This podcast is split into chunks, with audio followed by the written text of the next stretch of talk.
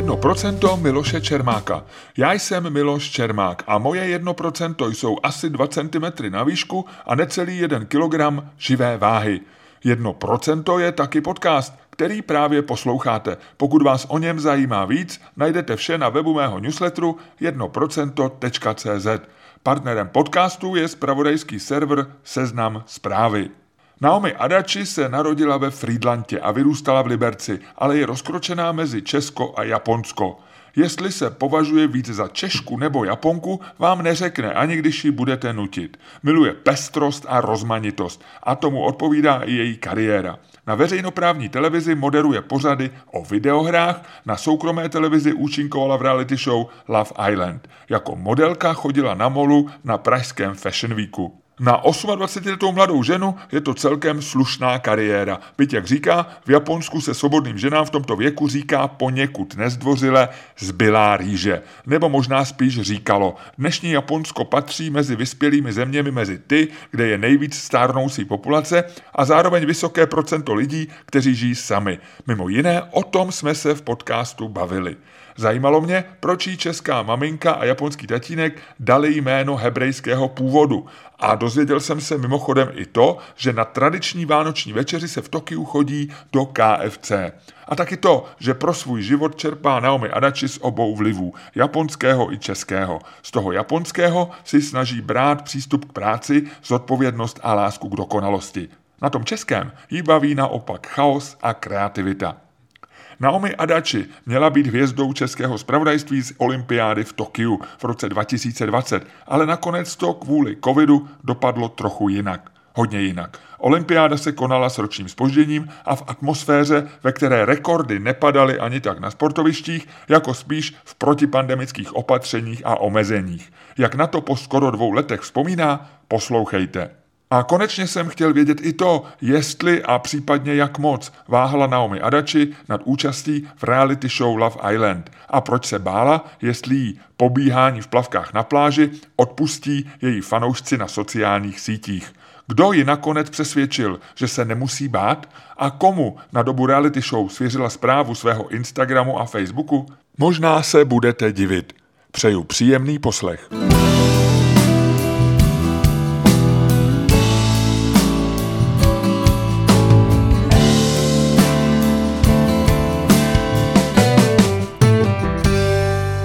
Děkuji, že jste si udělala čas. Já děkuji za pozvání. Hezky se smějete. Co vás naposled potěšilo? Co mě naposled potěšilo? Naposled mě potěšilo... Mm, to je dobrá otázka. Mě teď těší skoro furt uh, všechno, ale teď mě potěšilo, nebo spíš takhle, naopak, mě nepotěšilo to, že teď, když cestou jsem šla k vám, tak uh, mi došlo, že asi hůř vidím, což mě hrozně mrzí, protože já jsem byla na laserové operaci, je to teda asi 6 let, a celou dobu nad tím teď přemýšlím, takže to mám teď zaseknutý v hlavě a nedovedu úplně říct, uh, co mě, co mě potěšilo, protože jsem se nemohla koukat na ty krásy cestou sem, takže... A jak, takže se, to, jak se to stalo? Já se upřímně myslím, že moc koukám do mobilu a do počítače a do všech takových uh, věcí. Takže jako jste zjistil, že hůř vidíte. No, teď cestou sem, protože mi dokonce někdo napsal, já jsem na tebe mával a ty nic. A to mě mrzí, protože to musí působit hrozně jako uh, ne, nemile ode mě. To jo, já jsem brýle neměl jako, jako dítě a asi tak do nějakých 19, 20, když jsem byl na prohlídce, tehdy se ještě chodil na vojnu, tak jsem byl na takový tý, jako říkal jsem odvod, takže jsem byl na odvodu. Už jsem věděl samozřejmě na gymnáziu, že jako třeba ze zadní lavice blbě vidím na tu tabuli, ale říkal jsem si, to je v pohodě, tak jako co se dá dělat. A pak na tom odvodu jsem nedokázal přečíst takový ty, jak je ta tabulka. To že, největší tam... jedno písmeno nahoře. A to ještě jo, ale tak oni to chtěli, abych to přečet po nějaký pátý řádek a já už jsem u, u třetího měl problémy. Dokonce mě podezíral, že si z nich dělám legraci, nebo že chci předstírat, že jsem idiot, nebo ne, že neslyším, nebo nevidím a všechno možný. Ale ukázalo se, že mám špatný oček, jsem šel na, k, k doktorovi, k očnímu a on změřil dioptrie, tehdy to bylo málo, ale nějakých tři čtvrtě na každém oku. Pamatuju si přesně ten pocit, když jsem si tehdy vzal, vzal brejle, jak vlastně to všechno jsem byl ochuzený. No právě, já, jako, já jsem měla 6,5 dioptrie, takže jsem měla hodně a začalo se mi to kazit třeba kolem třetí třídy na základce. A když jsem potom šla na tu operaci, tak jsem tam šla i z takových jako právě nejenom praktických důvodů, že ve škole, když já jsem chodila na konzervatoř, tak bylo lepší mít čočky, když se hrálo a mě ty čočky nebyly úplně příjemné. Zároveň v televizi, když jsme točili, tak se hrozně odráželo furt něco z těch skel, tak jsem šla jako kvůli tomu a pamatuju si, že jsem v tu dobu bydlela na internátu, když jsem přišla domů a po první životě jsem viděla odtok ve sprše. A úplně jsem z toho byla fascinovaná a pamatuju si, že to mi tenkrát taky jako uh, zvedlo náladu, protože člověk vždycky do té sprchy se sundal, sundal brejle a nic uh, neviděl a dobře se usínalo teda taky, že prostě jste se sundal brejle a dobrou noc, protože vás nic nerozptilovalo. Yes. Ale, ale teď jsem si právě říkala, že teď po šesti letech mám dojem, že mám tak jako třeba půl, tři čtvrtě dioptrie. Najednou fakt je člověk hrozně ochuzený, i když je to jenom opravdu půl dioptrie, no. Jo, že nevidí, nevidí člověk ty detaily, najednou ten svět no. má takovou lepší grafiku. Dám vám otázku na rozehřátí, na kterou jste odpovídala milionkrát. Je těžší být Češka v Japonsku nebo Japonka v Česku? A teď nemyslím no, přímo na vás, ale obecně. kdo to má vlastně těžký? Když... Já si myslím, že to má těžší Japonec v Čechách, nebo obecně Japonec eh, v Evropě nebo v Americe, protože podle mě musí být šokovaný, šokovaný tím chaosem a tou neorganizovaností, která za mě je třeba někdy super, ale když ji neznáte, tak to musí být prostě hrozný šok. A proto většina Japonců bývá hned okradena v první vteřině, co, co navštíví uh, třeba Paříž, kam Japonci hrozně rádi jezdí, protože to mají něco jako, si myslím, my jsme měli jako americký sen, tak Japonci mají Paříž a že to je vlastně to nejromantičtější město, který uh, jsou voní celý croissantama a všichni tam jsou elegantní, krásný, mají červený rtěnky a, a mají prostě takový jako velmi stereotypní pohled na tu Francii a Paříž a vždycky tam přijedou a v první vteřině jsou všichni okradení.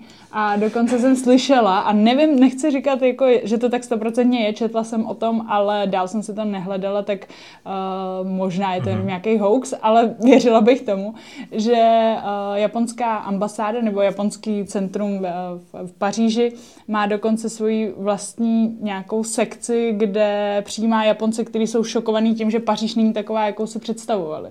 To je takový traumacentrum. Traumacentrum. A ani bych se tomu nedivila, protože opravdu, když jste třeba v Japonsku, tak spousta obchodů s eh, oblečením nebo šperků, nebo tak mají prostě všude Eiffelovky a croissánky a všechny kavárničky jsou tak jako tematizovaný a je to pro ně takový město lásky a, a to ono. Takže když sem Japonec přijede a musí třeba jet vlakem, který má spoždění a nikdo mu to neřekne, nebo, nebo tak, tak, tak si myslím, že to musí být jako velký, uh, velký šok, protože jeden z důvodů, proč uh, tak ráda žiju v Japonsku a jezdím tam, je, že takový ta, taková ta starost o to, jak se kam dostanu, nebo jestli se na to můžu spolehnout, to úplně odpadá a najednou nad tím člověk nemusí přemýšlet. Takže to mi přijde, to mi přijde super a hodně to ulehčuje život. A myslím si, že je dobrý, když si to uvědomuje člověk, který z toho chaosu přichází, než když z té organizovanosti přijde do toho chaosu. Takže máte pocit, že eh, Japonka nebo Japonec, který přijde do Paříže, je v mnohem větším šoku než Francouz, který přijde do Tokia? Určitě. Určitě. A spousta dokonce francouzů, který jsem poznala v Japonsku, mi třeba říkalo, jak je neuvěřitelný, že v Japonsku mají lepší croissant nebo uh, lepší šampaňský a, a tak. Takže Japonci dovedou ty věci většinou třeba to ne, nevymyslí, ale tu danou věc dokážou dovíst k nějaký dokonalosti. Jaký je váš oblíbený mýtus nebo pověra nebo něco, nějaká naše představa o Japonsku, kterou máme a třeba, která je buď pravdivá nebo nepravdivá. Protože Japonsko je pro nás takovou zemí, eh, nechci říct exotickou, to používáme spíš pro jiný druh jako jinakosti, ale je, je jinou zemí. Je to země, kde jako pro nás zdánlivě všechno funguje jinak. Myslím si, že jeden z takových eh, ne tak bizarních, ale vlastně uh, zajímavých mýtů je to, že si všichni myslí, že Japonci jedí strašně zdravě. A to si myslím, že opravdu ne. Uh, já, když tam točím vlogy na YouTube nebo sdílím něco na Instagramu, tak mi všichni píšou, jak je možný, že tam furt jako jim takovýhle nezdravý věci, že měli pořád pocit, že Japonci jedí jenom suši, zeleninu a tak podobně, ale uh, mně přijde, že Japonci nebo takhle, já si myslím, že ta představa o zdravém jídle je vlastně uh, nezdravá, protože Japonci mají takový ten balans mezi vším a přijde mi, že to je vlastně ten zdravý přístup a není to o tom, že jí jenom syrovou rybu konstantně, ale uh, myslím si, že Japonsko je celý takový, že hledá tu jednoduchost a to jednoduchý je právě i v tom jídle, že vlastně když si člověk rozebere sushi, tak je to prakticky rýže a syrová ryba ale je to dovedený k nějaký dokonalosti a, a vlastně díky tomu to není zablemcaný nějakou tou, nevím, nějakýma třeba chemikáliema nebo nezdravýma věcma jako v tomhle ohledu. A to mi přijde, že i Japonci hodně jedí smažený uh-huh. a to mi přijde, že i v tom, že vlastně to je tak jako jinak smažený. Já to vlastně, já nejsem žádný, uh, žádný kuchař nebo tak, tak nevím, čím to, čím to je, ale není mi potom těžko, je mi potom dobře a hlavně Japonci teda jedí hodně malý porce proti proti jakýmukoliv národu by se dalo říct, že když se podíváme i na řetězce, právě jako třeba McDonald's, Starbucks a tak, tak eh, velikost S v Japonsku uh, vlastně je jako neexistující v Americe a myslím si, že americká velikost S je tak jako japonská XL. Vy často říkáte, že eh, samozřejmě dostáváte otázku, jestli jste víc Japonka nebo Češka a že sama o tom přemýšlíte. Co jako určuje identitu u lidí obecně? U vás, já bych spíš řekl, že jste víc Češka, protože jste víc vyrůstala v Česku. Ale, ale nevím, jak to teda je. No, na to jsem furt asi nepřišla a myslím si, že na to možná nikdy ani nepřijdu.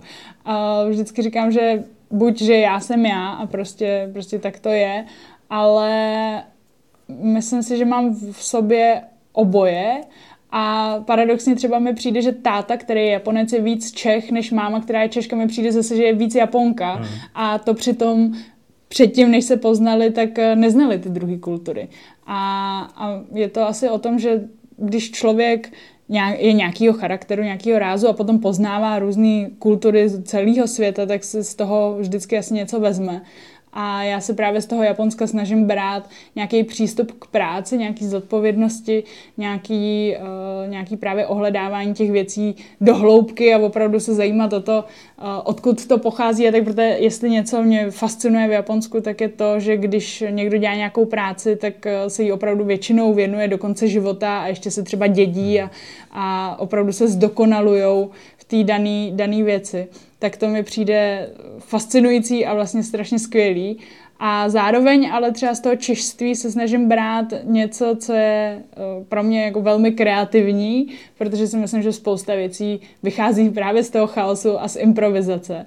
A to se v Japonsku třeba vůbec neděje. A když jste byla poprvé v Japonsku? Už jako malička, Už ale, od... ale jestli jste tam za příbuznými Jo, je to, je to vlastně fakt půl na půl, by se dalo říct, ale všechny ty základní důležité věci typu uh, základní škola, maturita, uh, vejška, první kamarádka. Ta, přesně tak, první kluk, tak to bylo všechno v Čechách. Kdybyste měla říct, čím jsou si Češi a Japonci podobní a čím jsou si navíc naopak nejvíc odlišní? Odlišný si myslím je právě v tom plánování a tak, protože uh, v Čechách se opravdu většinou nic moc neplánuje, ale i mezi kamarádama. Že uh, japonský kamarád je opravdu dost často z toho, když, když moje české já se probudí v Japonsku, tak uh, naplánovat si něco, něco s kamarádama mně přijde spíš jako nějaký business meeting, nebo prostě pracovní pohovor, schůzka a i, i randění v Japonsku je takový. A vlastně to, když ten prožívá moje český já, tak, eh, tak trpí, protože je to tak, že si musíte naplánovat třeba týden dopředu, že se uvidíme v úterý a ten týden dopředu už víme, že půjdeme do té nové italské restaurace, kterou otevřeli a, a dáme si tam to a to a vlastně je to až úplně do tohohle posledního detailu. A když se to zruší, je to velký průšvih? Je to jako, je to, je to velmi mm, jako neprofesionální i v tom, i v té hm. jakoby přátelské rovině. Uh, právě naopak zase tady, nebo s evropskýma kamarádama to bývá tak, že si řekneme třeba, hele, nemáš ty čas, tak to je takový jako buď spontánní, anebo dobře jsme domluveni, že se uvidíme v úterý, ale sejdeme se tam a tam a uvidíme, na co budeme mít chuť. Uvidíme, uh, jestli půjdeme do hospody nebo do restaurace a je to vlastně takový mnohem volnější a spontánní. A teď jako, co je správně? Asi ani jedno není jako dogmaticky to správný nebo to špatný, ale přijde mi dobrý uh, mít nějakou tu nějakou tu svobodu v tom a říct třeba sejít se a říct, hele, ale já na tu italskou nemám, nemám chuť, tak pojďme hmm. tamhle do tý. A to si Japonec většinou nedovolí. A podle mě je dost možný, že třeba na tu italskou nemá chuť ani jeden, Jasně. ale už jsou takhle domluvený, tak to prostě nemůžou změnit. A něco, v čem jsme si podobní? V čem jsme si podobní? To jsem určitě něco už měla jednou vymyšlený, protože na tohle jsem odpovídala taky, taky několikrát, ale čem jsme si podobní, teď mě asi nic konkrétního nenapadá. Myslím si, že máme dost podobný uh, jakoby jazyk asi, protože, mm, no ale opravdu, protože třeba uh, je to slabič, slabičná abeceda a je to vlastně dost podobný, ale jako přijde mi, že to je takový libozu, ale možná to přijde jenom mně, protože jsem slyšela od malička oboje najednou, ale uh, vlastně z těch všech azijských jazyků mi ten Aha. japonský přijde nejblíž té češtině. A vlastně, uh, vlastně když jsme u toho, tak čeština je opravdu krásný jazyk. To, se, to, mě, to mě hrozně baví a hrozně, hrozně se mi líbí. Jednu věc bych vám napověděl, v čem jsme si podobní. Vím, že se často uvádí, že Japonsko je zemí, kde je nejvíc ateistů na světě. Myslím, že jenom 10 nebo 11% říká, že věří v Boha. A Česko myslím, že je třetí, že mezi námi snad je ještě Litva nebo Lotyšsko nebo nějaký baltský stát ale že jsme na tom takhle s vírou v Boha. Ale nevím, jestli to je to, je to náhoda, nebo jestli tam nějaká, v něčem nějaká podobnost. Je to možný, ale je pravda, že většina ateistických Japonců stejně chodí do chrámu, protože je to jako nějakým způsobem tradice, stejně jako, že ateisti tady slaví Vánoce. Hmm. Ale... Mají to nějak naplánovaný, takže... Ano, maj, ale upřímně to mají naplánovaný a, a ještě já tohle úplně nevnímám, protože paradoxně můj děda a babička jsou protestanti v Japonsku. Takže jsou to křesťani. Takže a... jsou křesťani, skutečně chodí do kostela každou neděli a je to strašně zajímavý být uh, vlastně v azijské zemi v kostele. Je to až na Prahu nějakého opravdu skoro nereálného momentu, protože já jsem tam dostala japonskou Bibli a teď se tam jako zpívá a tak a já jsem teda spíš taky ateista, bych řekla a držím tam tu Bibli a japonština, jak jsem říkala, že je to podobný jazyk, tak v tomhle se hodně liší, má tři abecedy a dvě jsou slabiční a jedna je kanji, to, to, jeden, to je ten nejkomplikovanější, tam vlastně ten jeden nejkomplikovanější vznak znamená i víc, víc slov a tak podobně, ale ta slabičná je katakana hiragana a ta hiragana se používá normálně na japonský slova a ta katakana na přijatý. To znamená třeba uh, Miloš by se napsalo tou katakanou, aby bylo jasný, že to nepochází, nebo komputa by se napsal Aha. jako komputer prostě tou katakanou. To jsou převzatý slova. Tak, nebo... tak. A ta Bible je prakticky skoro celá v té katakaně, takže už jakoby na první pohled tam je prostě napsaný Jesus a, a tak a vlastně na první pohled je vidět, že to je převzatý a je to strašně zvláštní, nebo jako je to, je to úplně jiný, obzvlášť když vedle ještě ten chrám šintoistický nebo buddhistický a, a je to zajímavý, jak, jak, se t, jak, jak i přesto, že tam je tak malý procento, tak všude vidíte taky kostely, v každém městě nebo tak. Takže, hmm. takže úplně tam tohle nevnímám, ale asi jenom z toho důvodu, že babička s dědou jsou opravdu silně věřící protestanti. A já jsem tam v Japonsku strávila hodně času v kostele, takže tak byla jsem tam vždycky uh, jako taková atrakce pro ostatní děti taky, takže, uh, takže to ano. Takže to úplně nevnímám. Ale velká podobnost, která mě napadla, ještě je alkohol, protože Japonci hodně pijou alkohol a, a může se pít normálně kdekoliv na veřejnosti. Takže, uh, takže večer, večery se tak jako uh, v Japonsku mění z toho hodně úředního, uh, takového pracovního módu na takovou, vypadá to tam občas někde jak za války, když jdete kolem čtvrtý ráno, protože se všude povalují ty úředníci a, a tak, takže Uh, takže tam se jako hodně pije. A, nebo možná by se dalo říct, že i málo, protože my máme velmi nízkou toleranci alkoholu, takže sice se pije málo, ale, ale vypadá to, že hodně. Ale není to společenský tabu. Není to vůbec společenský tabu a vlastně, uh, teď nevím, jak to je, ale Asahi koupilo Plzeň nebo obráceně, jedno nebo druhý a vlastně hmm. jako uh, to pivo tím mm, Českem tam má hodně, hodně spojeného. A když Japonec ví o, Če- o Česku, tak eh, vždycky řekne Praha, Praha, že to je krásné město, pivo a potom Věra Čáslavská, hmm. anebo Nedomedo, což je Nedvěd. Takže, uh, takže tady ty takovýhle největší, největší faktory. A ještě, ještě teda vědí o loutkovém divadle hodně. Hmm. Protože to tady mělo tenkrát kdysi jako velkou kulturu, tak to jsou takové věci. Eh, umějí se Japonci radovat ze, ze života? Já jsem viděl docela hodně filmů japonských a většina z nich je dost depresivních. Působí to trošku, a nevím, jestli je to jenom můj pocit, že je to, Japonsko je takový jako, jako předvoj naší západní civilizace, které je v takové té téměř apokalyptické rovině. Když čteme, jak bydlejí v takových těch malých bytech, kde se sotva nasoukají a přespí tam a jak jste říkala, pracují pro jednu firmu celý život a hodně věnují času práci a, a mají takovou tu úslužnost a všecko, takže to trošku působí jako už vlastně takový jako lehce apokalyptický civilizace. Je to tak, nebo, nebo to jenom ve filmech? Ty, to je možná opravdu v nějakém nastavení, protože mně přesně tady to jakože přijde hezký, jako být v malém prostoru, nebo tak, že vlastně, když já jsem tady v Praze bydlela ve 23 metrech v bytu a bylo to strašně špatně řešený, jakože to opravdu byl nepraktický prostor, nedalo se v tom úplně fungovat a v Japonsku jsem jednu dobu byla v těch kapslích a vlastně to bylo tak jako strašně dobře vymyšlený, Aha. že mě to vůbec nepřišlo, Jasně. takže jako asi, asi si to nedovedeme představit představit, protože tady na to nejsme úplně uspůsobení Jasně. a nikdy jsme si to neskusili v té cool variantě, která že to nemáme funguje. hezký prostě. No, no spíš praktický, jakože opravdu, uh, že mě se tam nevyšla ani pračka a potom v Japonsku jsem v nějakým, ne třeba kapsli, ale malým bytě a je to tam prostě tak dobře vymyšlený, hmm. že tam dokonce mám pocit, že to je mnohem větší hmm. vlastně, takže, takže to, mi, to mi takový apokalyptický nepřijde, ale přesně Uh, mně naopak přijde, že my se neumíme, nebo jako Češi se neumíme radovat z maličkostí tolik jako Japonci. A to je jedna z věcí, kterou si vždycky v Japonsku říkám, že si musím zase přivízt zpátky, protože já na ní tady dost často potom zase zapomenu.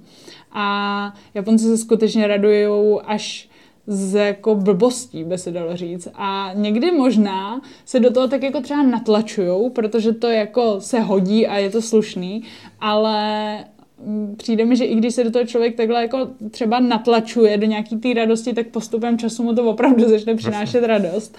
A moje nejoblíbenější místo na světě je japonský Disneyland, který je, maj, oni mají dva v Tokiu a, a je tam jeden klasický a druhý je Disney Sea, který je pro dospělý, tam je i alkohol a tak, to je jediný Disneyland na světě, kde je alkohol. A to je jako radost pohledět na ty lidi, kteří tam chodí, protože jak se říká, krále dělají poddaný a vlastně ten Disneyland by byl úplně o ničem, kdyby tam chodili lidi a říkali, ježiš, to je trapas, ježiš, tady je fronta a tak, ale vlastně vy tam jdete a třeba se tam i něk, řeknu někomu, třeba mám ať mě vyfotí a vlastně tam začnu nějak jako pozovat tu fotku, že jo, a Japonci jdou kolem a začnou dělat, je, to je hrozně krásné a začnou tleskat a tady, tady když řeknu někomu, ať mě vyfotí, tak buď eh, mi tam skočí, nebo uh, začne říkat, že to je trapas, nebo vidím, jak jako kroutí očima. A vlastně tím dělá ten negativní prostor strašně, ale potom, když jdete takhle v tom Disneylandu, tak tam jsou všichni úplně furt dělají takový to a, je a vlastně až je to skoro pro Čecha úplně trapný, ale když jste v tom a najednou tak opravdu se tam vytvoří ten Disneyland doslova a je to strašně krásný a hrozně fajn a to se děje vlastně všude tam v tom Japonsku a a myslím, že to je i na sociálních sítích hodně vidět, že mm, tady, když má třeba někdo nějakou spolupráci, tak tam hned vidím komentáře typu, no tak to jsem se zaprodal, nebo prostě to je hrůza, demo jenom o peníze, nebo tak, hmm. ale v Japonsku to je tak, že tam všichni píšou, Ježíš, to je super, že můj oblíbený tady ten a tady ten, mm-hmm. teď spolupracuje s tímhle a tímhle a já si můžu koupit třeba produkt, který vytvořili spolu a jsou to dvě moje oblíbené věci. A vlastně tam jsou furt že mi přijde, že to vždycky říkal táta, nepřemýšlej mínus, přemýšlej plus. A vlastně o, to jde aplikovat úplně na všechno. No. Mimochodem sociální sítě jsou tam podobný, je tam k ním podobný vztah jako tady, jako že je populární Facebook, Instagram, Twitter. Řekla bych, že nejvíc populární je Twitter, a poslední dobou TikTok. Samozřejmě, a... to, to, to je všude. To, no, beru ale, jako, ale, to beru jako, že Ale bylo to mnohem dřív než tady vlastně. A jo. Instagram populární je, ale trošku jako jiným způsobem, že Japonci se moc neukazují na těch jo, jo, sociálních tam je to soukromí, sítích. že tam tak. i ty obličeje si tak, často tak, zamazávají a tak. Takže vlastně Instagram tam funguje třeba jako takový typy na kavárny a jsou Aha. tam vyfocený třeba ty kavárny. Ale nebo že se nefotí selfiečka. Moc si nefotí selfiečka a když, tak jsou třeba zamazaný, anebo většina těch profilů Což úplně nedává smysl fotit no, selfiečku, kde se člověk zamaže. Já jsem si stáhla v Japonsku Tinder a to je teprve jako, co vůbec Tinder. nedává smysl, Aha. protože tam, tam nikdo nemá obličej. A, a co se fotí? Třeba rámen, a nebo kočka, nebo je tam ten člověk na, ze zadu. Na Tinderu? Mm-hmm. No říkala jsem si, že vlastně uh, jakoby ta pointa toho Tinderu tam úplně jako se uh, nepřeložila, ale uh, hodně jako jedou podle toho popisku, že tam třeba mm-hmm. je napsaný mám rád to a to, mám, rád chodím do kavárny, mám vystudovaný to a to, uh, hledám někoho kdo je takový a makovej. A vlastně hmm. podle toho hmm. popisku spíš, než... Ale ne než si, Asi jsem tam viděla třeba tři, tři fotky, ale, ale vlastně to bylo zvláštní, že tam někdo má fotku. Jakože i mě to jako zarazilo, že najednou tam je někdo, je divnej. že se tam odhaluje obličej. A. Kde se to vzalo, ta posedlost nebo ten respekt k soukromí?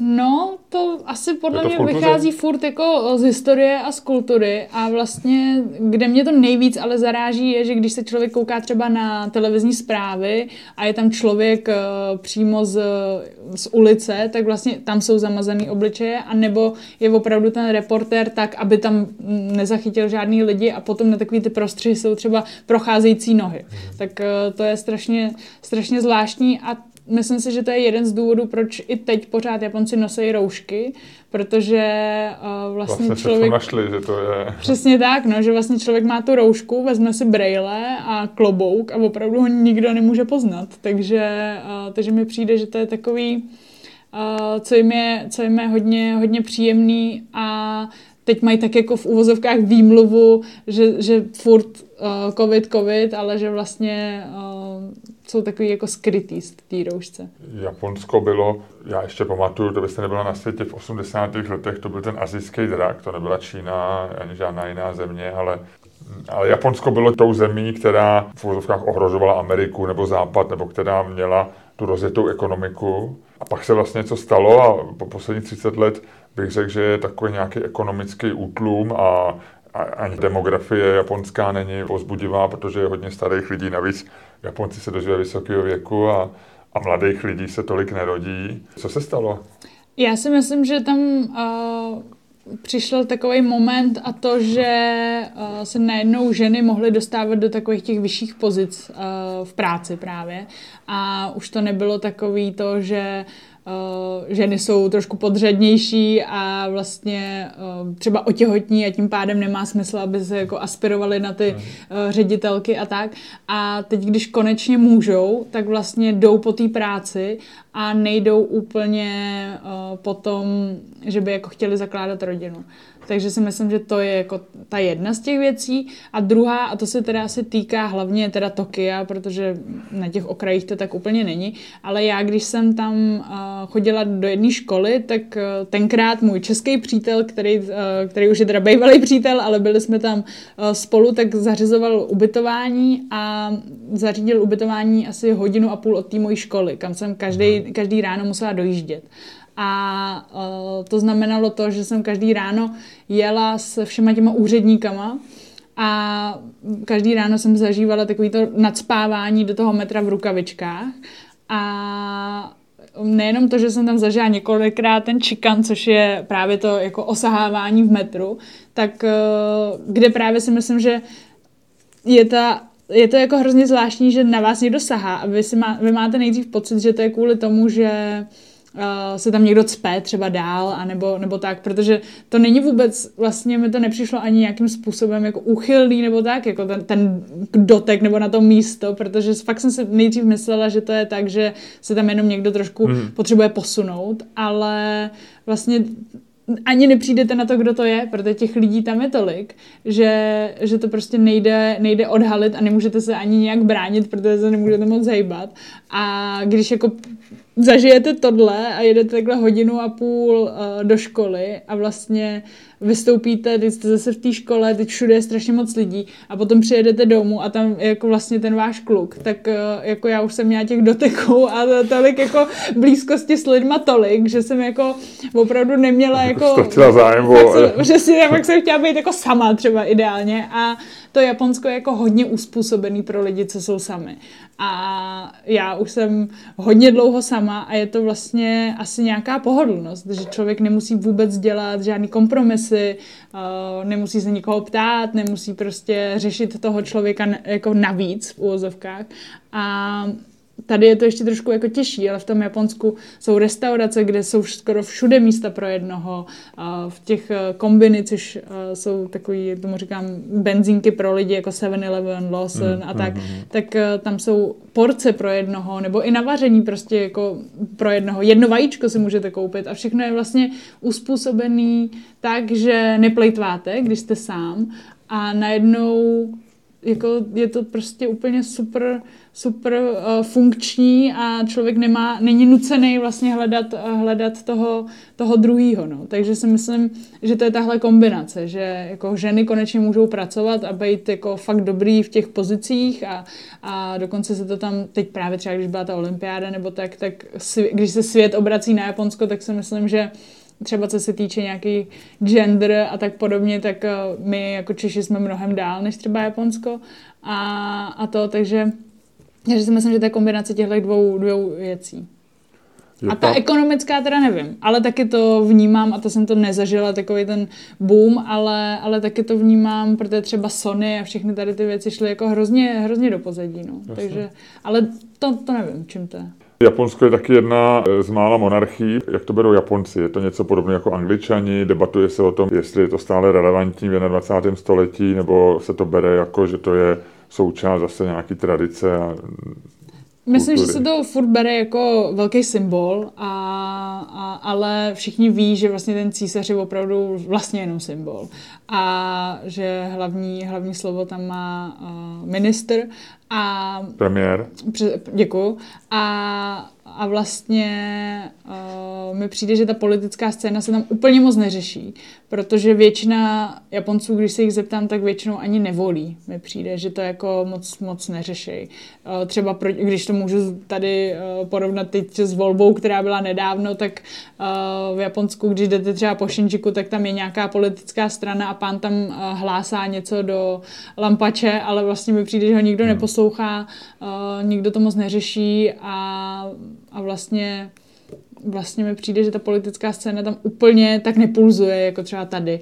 Ale možná to je tím, že tam nežiju nějakou jako dlouhou dobu a že vlastně to jde taky jako mimo mě. Ale i vlastně mimo všechny moje kamarády, který se tam vždycky zeptám, tak mi přijde, že politi- politika obecně i politika světa je moc jako nezajímá. Věc, která určitě mimo vás nejde, tak to je popkultura a to je něco, čím je Japonsko taky mimořádný určitě, já nevím, manga, komiksy a tady ten druh, pak samozřejmě videohry, já myslím, že spousty těch věcí mají kořeny v Japonsku, to vás určitě zasáhlo, že? Um, ano, a myslím si, že i celou naší rodinu, protože uh, jedna z historek, kterou mi vždycky vyprávějí rodiče, byla, že táta byl tady v Čechách a bylo to třeba, že jako přijel za mámou, ale byl tady, já nevím, třeba na týden a že uh, hráli Tetris na Gameboyi a že jim došly baterky a že jako vlastně okamžitě vůbec jako nepřemýšleli nad ničem a v noci prostě šli na benzínku koupit baterky, aby to mohli dohrát a hrát dál. A vlastně táta tak jako nakazil celou naší rodinu i, i vlastně moji mámu, která není žádná videohráčka, ale hrála s náma na Nintendo, když jsme byli děti a já mám právě staršího bráchu o 10 let, který ho ale má máma z prvního manželství, mm-hmm. ale můj táta Japonec ho vzal úplně jako za svýho, takže můj brácha Ondřej Mašek říká mýmu tátovi tati a vlastně... Uh, Naučil se japonsky?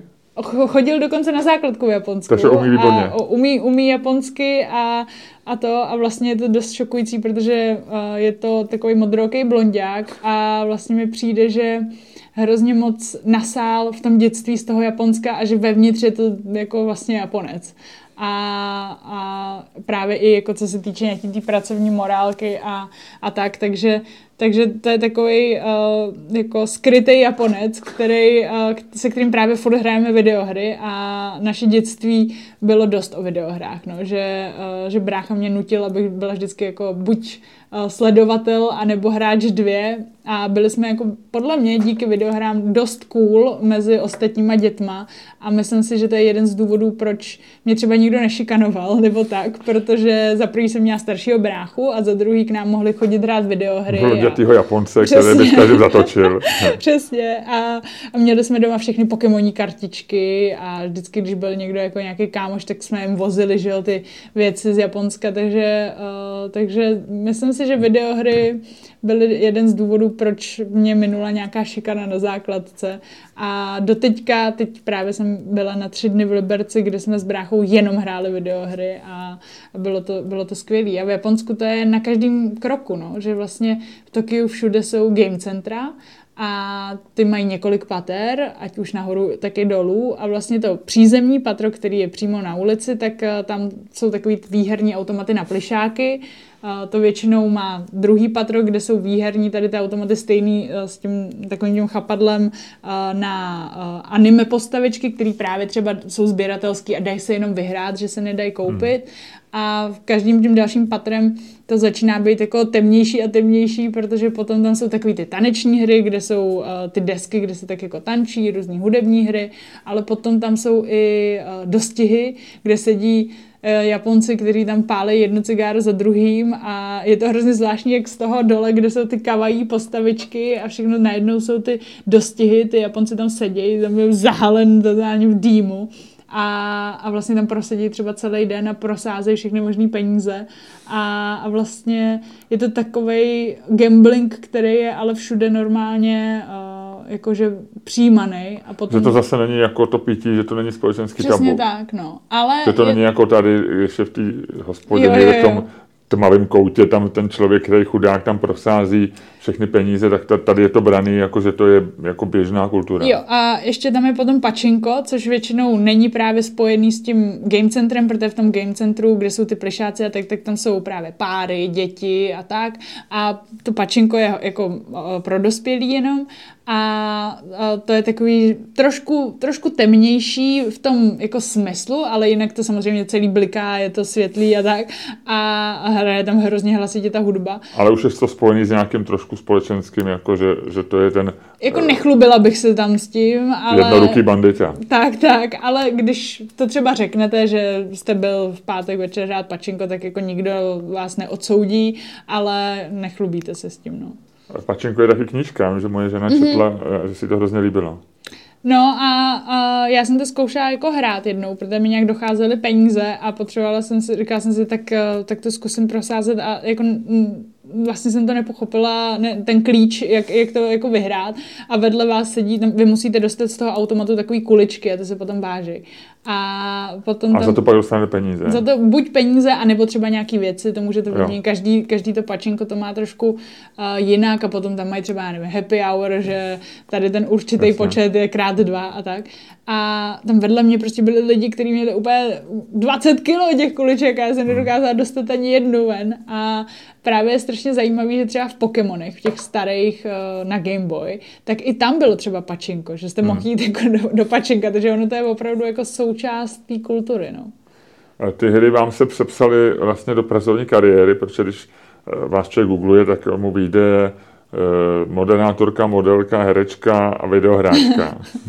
je to tak, je to tak. Jak se to stalo, že, se jste, že jste se stala profesionální videohráčkou? Stalo se to asi uh, tak, že já jsem chtěla být hrozně herečka. To byl... Taky jste šla na konzervatoř. Taky jsem šla na konzervatoř. A, střední, a to, to je střední? To je střední. A tu jste, základní jste dělala v Liberci ještě? Základní jsem dělala v Liberci a chodila jsem tam na Gimple s, nejdřív na základku s rozšířenou výukou jazyků, potom na německý Gimple, který byl vlastně celý v Němčině, protože... Takže kolik umíte jazyku?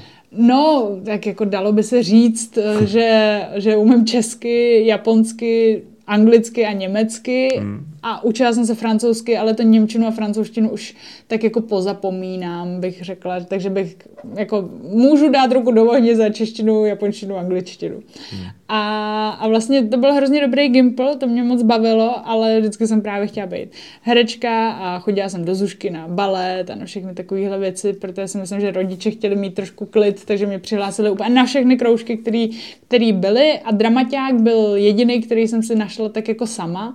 A ještě jak se rodiče poznali v tom divadle, tak, eh, tak jsem tam trávila velký dět, hmm. jako velkou část dětství. A hrozně mě to fascinovalo a potom jsem viděla asi rána z Beržeraku a viděla jsem ho potom 17krát, protože jsem se do toho úplně zamilovala. Přečetla jsem snad všechny překlady a uh, úplně to byla jako moje obsese. Takže jsem chtěla být jako herečka. A tam jsem se přihlásila, na, na jedné konzervatoři mě uh, hned po dvou větách jako vyhodili a vlastně mi přišel potom dopis se čtyřma bodama z možných, bůh ví kolika, třeba 50, že jako nejsem vhodný kandidát. A tam mi vlastně řekli, že a tu dobu to vlastně měli pravdu, že uh, s mým vzhledem nejsem uh, jako vhodná, protože v divadle bych si třeba Julii nezahrála. A je pravda, že do té doby já jsem nikde neviděla vlastně nějaký Aziaty tady v divadle. Dneska nebo, možná naopak. Nebo tak. A přesně, no, no, minula jsem se dobou. A, a vlastně... Jste před, předběhla se dobu. přesně tak. A vlastně to mě tenkrát docela zlomilo, protože mi bylo asi 14-15 hmm. a říkala jsem si, že uh, už jako nepůjdu ani na tu druhou konzervatoř to zkoušet. Slzy slzy byly? Uh, slzy asi ani nebyly, spíš to, bylo tako, mm, spíš to bylo jako, že aha, OK, a vlastně jsem se rovnou tak jako uh, zaměřila, že budu na tom Gimplu. A protože tam mi to jako vlastně docela šlo, ta Němčina a tak, protože Němčina mě baví jako jazyk, jak je taková logická a uh, paradoxně se mi líbí i jak zní.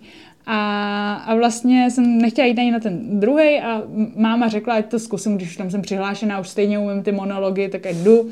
A tam jsem šla a dostala jsem se tam a pro mě to byla hlavně vstupenka do Prahy, protože uh, mě se v Liberci tenkrát moc nelíbilo, protože když střídáte Liberec a Tokio, tak je to takový, že v tom Liberci mi přišlo, že jenom les a ještě a dál nic.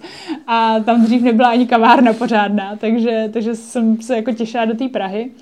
A uh, tam se mi potom taky jako párkrát stalo, že jsem přišla uh, s nějakým pedagogem třeba jako do křížku, že mi řekli, že vypadám, jak vypadám a že to není úplně vhodný a to. A vlastně, uh, když jste takhle na konzervatoři, tak jste zaregistrovaný v různých uh, hereckých rejstříkách, castingovkách a tak. A v tu dobu vznikalo Dčko na české televizi.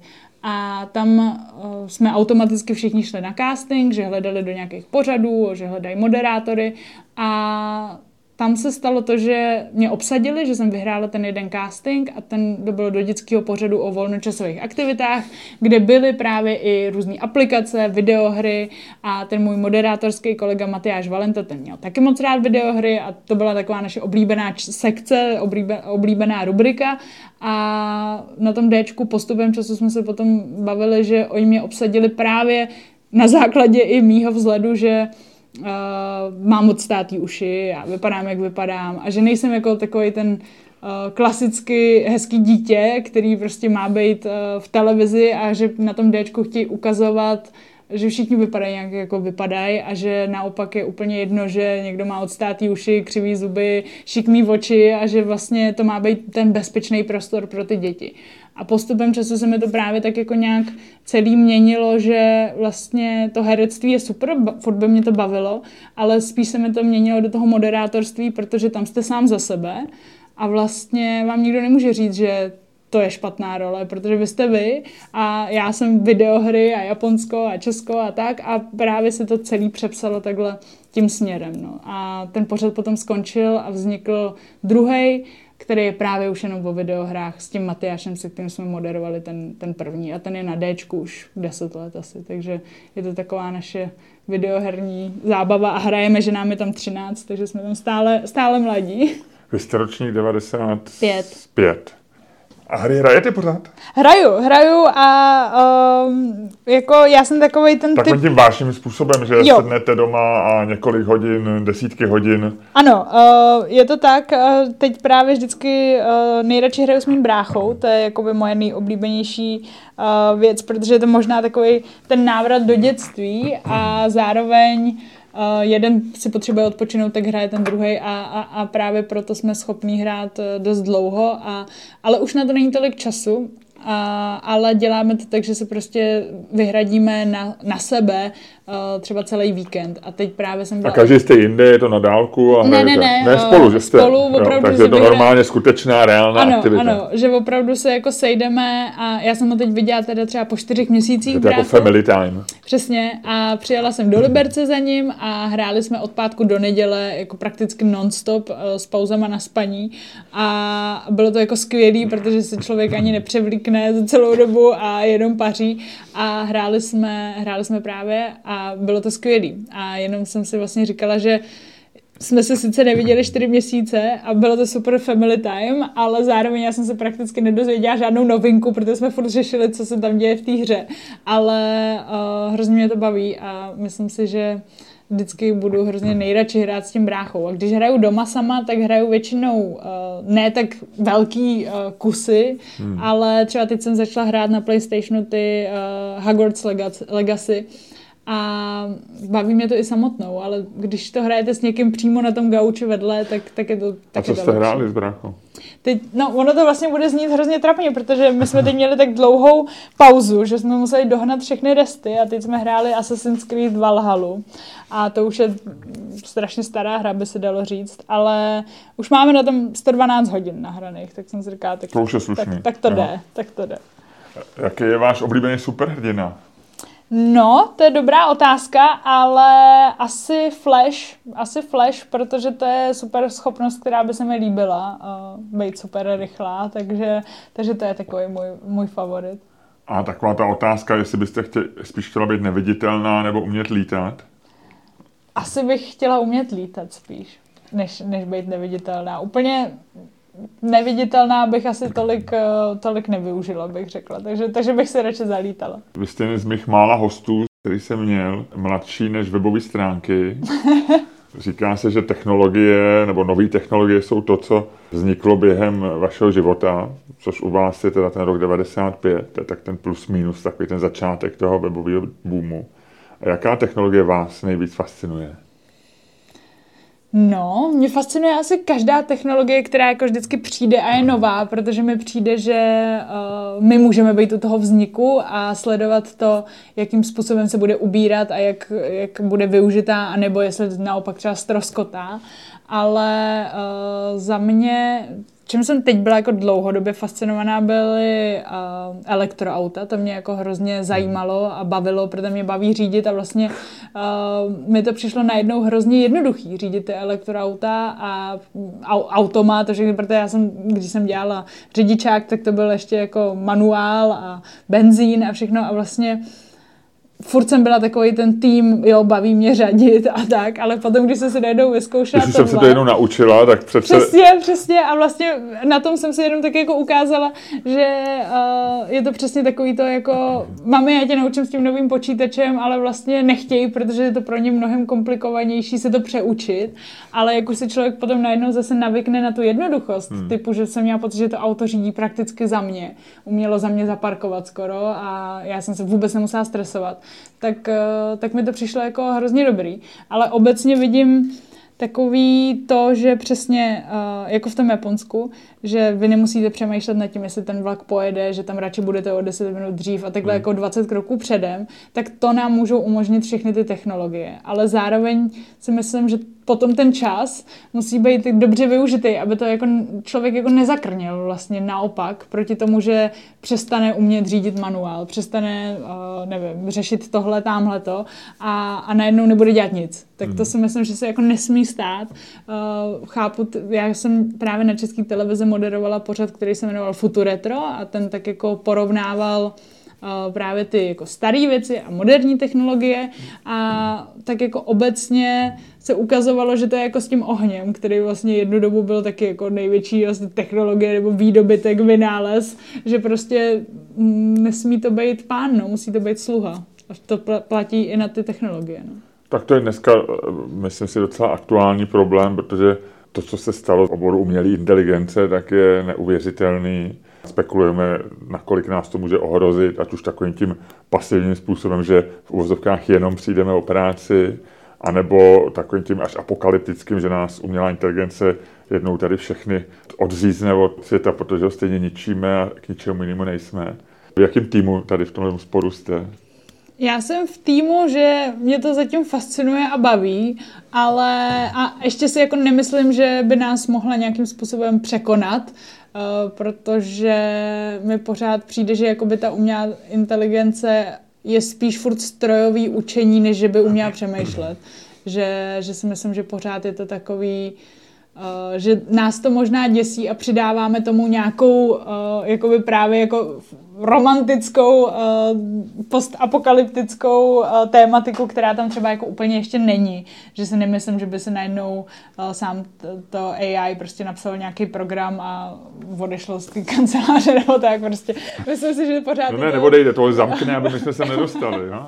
no, že vlastně mi přijde, že je to takový jako lidský tomu dávat nějaký tragický scénář jako víc, než že by, než že by to byla jako skutečnost. Hmm, ale že vidíme v umělé inteligenci možná svého partnera, a teď nemyslím partnera životního, ale partnera na to, na rozhovor nebo na, na cokoliv, tak to je, myslím, i docela součástí i japonské kultury dneska. Vím, že eh, nějaký japonský ministr, jestli je to ministr informatiky, eh, má svého robota, že se byly všude fotky takový to, že on i vypadá jako on, že to je humanoidní robot.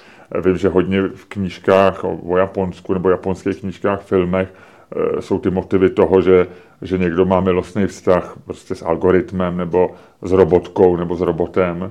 A možná to i nahrává tomu, jak jste říkal, že tam je hodně ta kultura lidí, co žijou sami a že se tomu přizpůsobuje restaurace i prostě spotřební zboží a tak dále, tak někam tam možná směřujeme.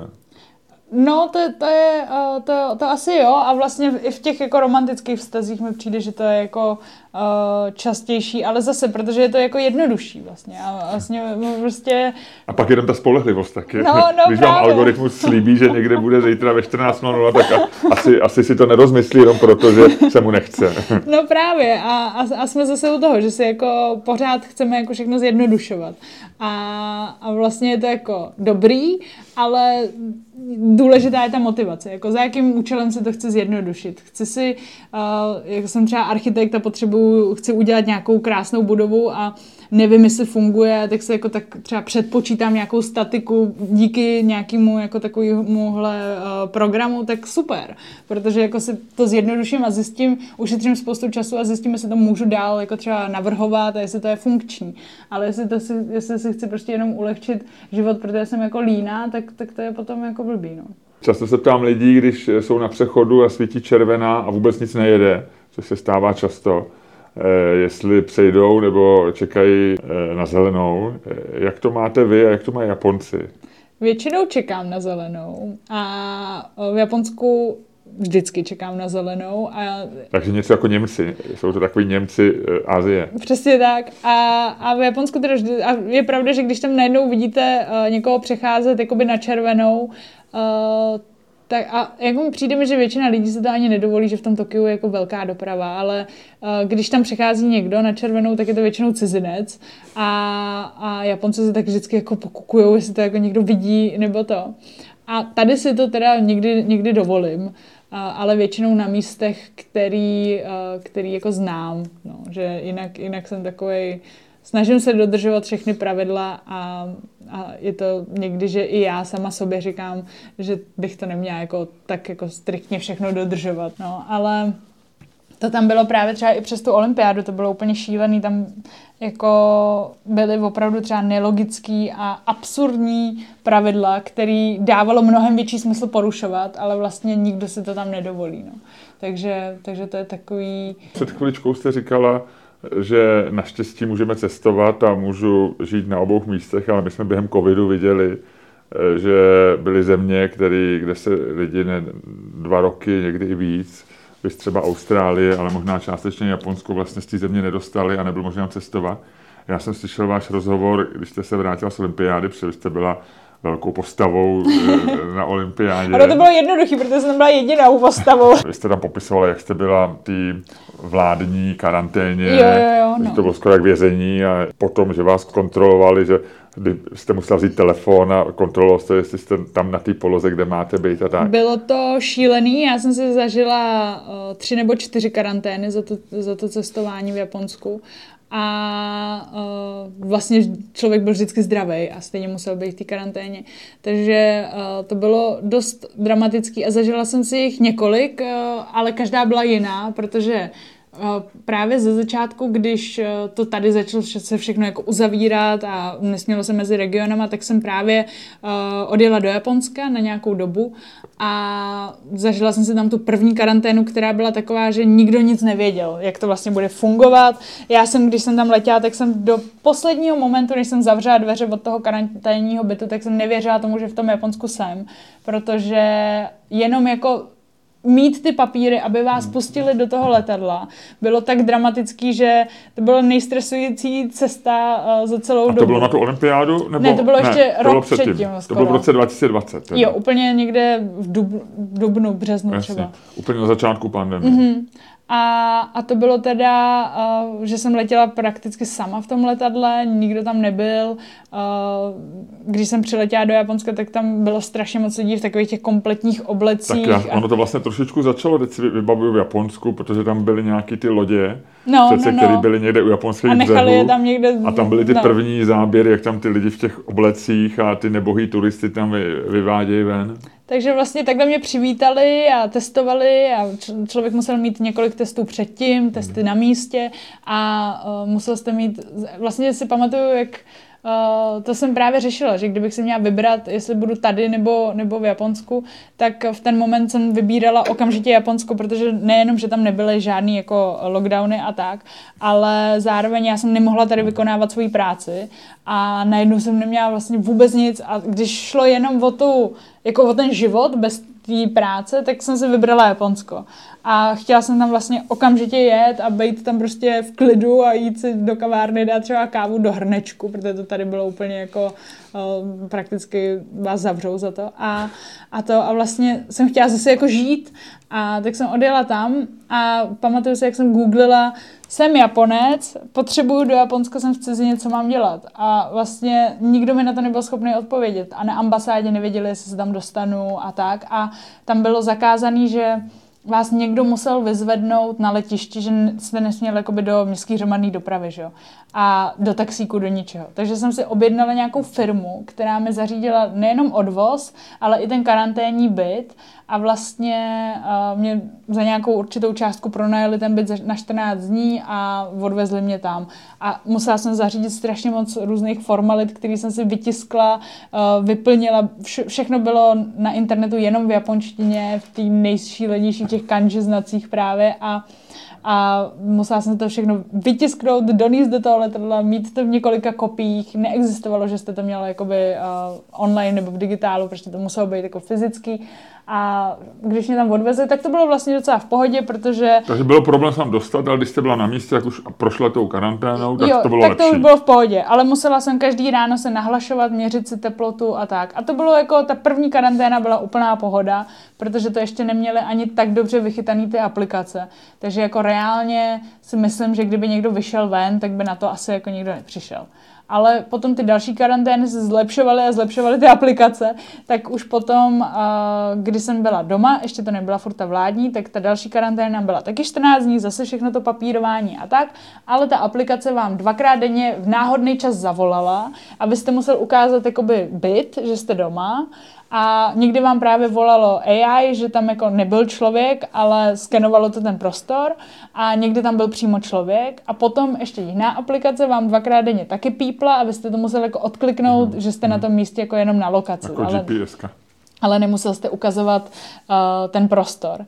No a potom jsem měla tu vládní a to byla jako vězení, teda to bylo opravdu, že jsem byla dvakrát dva metry uh, v pokoji, kde vám dávali třikrát denně jídlo na kliku, šestkrát denně byl rozhlas, že nejdřív, že za půl hodiny se bude rozdávat jídlo a že vlastně jako nemáte, když uslyšíte škrábání na dveře, nebo takže hlavně nesmíte otevírat, protože tam je to jenom to jídlo, který vám potom na určitý povel řeknou, že si ho máte vzít, což bylo za tu půl hodinu znova ten rozhlas.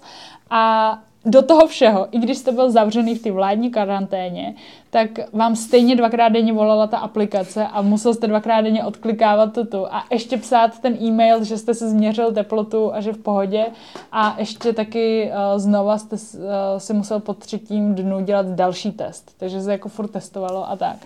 No a to mě úplně rozebralo teda, to jsem byla úplně, protože třikrát... Stálo to za to vůbec? Ale jako jo, jo, teď no. zpětně, jako i už to člověk zapomene, ale, ale třikrát, ještě jak se člověk nemohl ani vybrat, já jsem, to bylo úplně spíš cukrový detox, já jsem úplně toužila si dát nějakou čokoládu nebo cokoliv prostě a nemít furt každý den, třikrát denně uh, rejži s řízkem, to bylo úplně uh, k snídaní, k obědu, k večeři. A, a potom, ta, potom jsem měla ještě jednu vládní karanténu a tam si člověk mohl dokonce i něco objednat. Mm. Takže to už jako bylo uh, ličtější a ten pokoj byl větší. No. Ale bylo to spíš asi, že taky každý dostal jiný hotel, takže někdo měl dvakrát dva metry, potom právě ten druho, druhý hotel, to jsem měl nějaký rodinný apartmán, takže to už bylo taky najednou úplně něco jiného. Mm. A dokonce tam šlo otevřít okno, v tom prvním jsem nemohla ani otevřít okno, takže, takže to bylo to. A, a bylo to zajímavé. Čím ale... to je, že to bylo takhle přísný?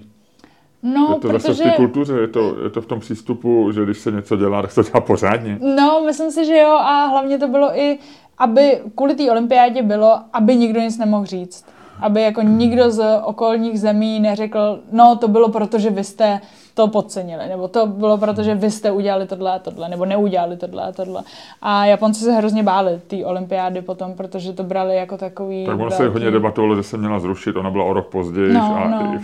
A znova už se čekalo, že covid mezi tím zmizí a on, on, on nezmizel. Takže... A Japonci to brali jako velký zklamání světu. Vlastně jako, že oni uh, to nezajistili tak, aby to bylo vlastně perfektní. A vlastně i, i když jsem tam byla, tak jsem ještě měla původně lístky na různé ty utkání, že jsem se měla normálně podívat jako hmm. divák a uh, potom, potom se to zrušilo i, i pro Japonce, jakože nemohli být přímo hmm a v průběhu si pamatuju, že v Japonsku zašly být jako nej, jedny z nejhorších čísel, když byla ta olympiáda a právě se Japonci báli, aby jako nenakazili ty cizince, aby zase jako nebylo to, že zase si je řekne, že no, my jsme je tam poslali a vy jste je nakazili, no, takže... Japonská varianta, že byla něco Takže to bylo celý takový, uh, takový, že radši měli úplně přehnaný ty pravidla, aby se vlastně asi tím kryli, no. A dneska to berou já? To berou to jako, že to byl nakonec úspěch vzhledem k tomu kontextu a těm podmínkám, nebo se na to radši nespomíná. Přijde mi, že se o tom moc jako nemluví. No, že, jako... že většinou je olympiáda v historii té země takový jako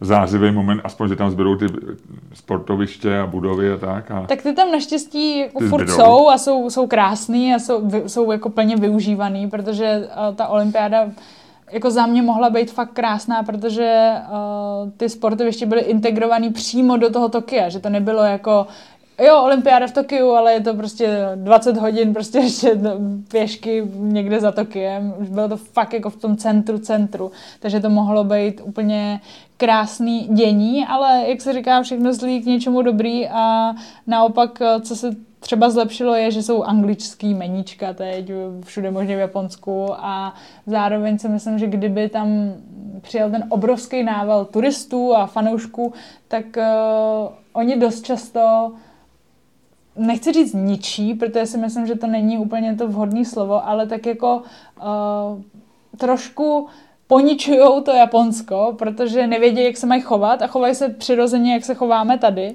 ale v tom Japonsku to takhle nefunguje. A vlastně Japonec není úplně zvyklý, že i když je to třeba nějaká ostraha, že by za váma přišel a řekl, ne, okamžitě odejděte, takhle to není, ale vlastně za váma přijdou a poprosej vás, jsou takový jako hodný. A několikrát jsem viděla, že třeba, nevím, opilí američani uh, je vyfakujou a řeknou, jo, běž, běž pryč a vlastně přeskočí, já nevím, třeba nějaký zákaz nebo něco.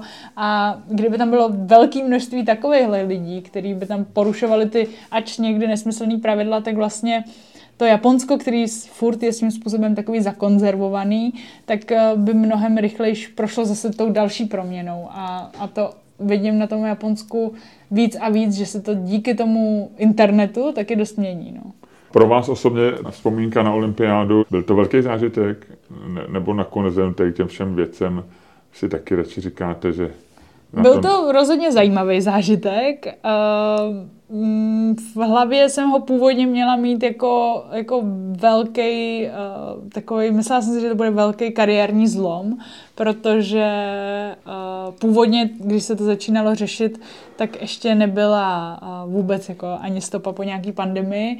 A tak moje ono role... mělo být 20, to znamená, to jsem musel třeba už v roce 19 mm. nebo předtím plánovat všechno a připravovat. A to, co bylo v plánu, bylo pro mě jako uh, takový velký uh, velký kariérní moment a říkala jsem si, že to bude skvělý a že mě to posune úplně zase někam jako jinam a jiným směrem.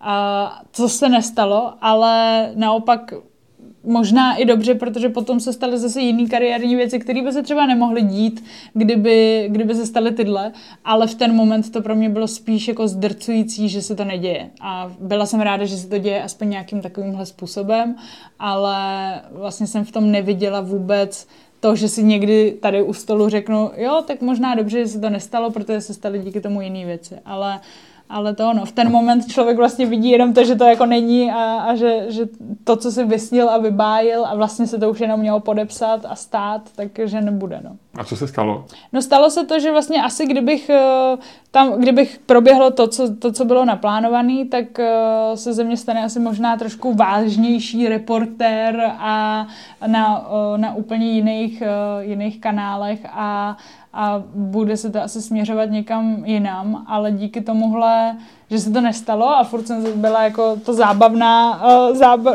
mohla mít tu svobodu vlastně, protože tam, kde bych uh, podepsala to, co jsem měla podepsat, bylo, že vlastně bych musela zrušit všechny nějaký komerční hmm. uh, věci protože když jste na veřejnoprávní televizi Jasně. a ještě ke všemu zpravodajství lomeno sport, tak vlastně nemůžete dělat jako nic jiného, uh, což jako naprosto chápu a respektuju a vlastně mi to přijde docela dobrý.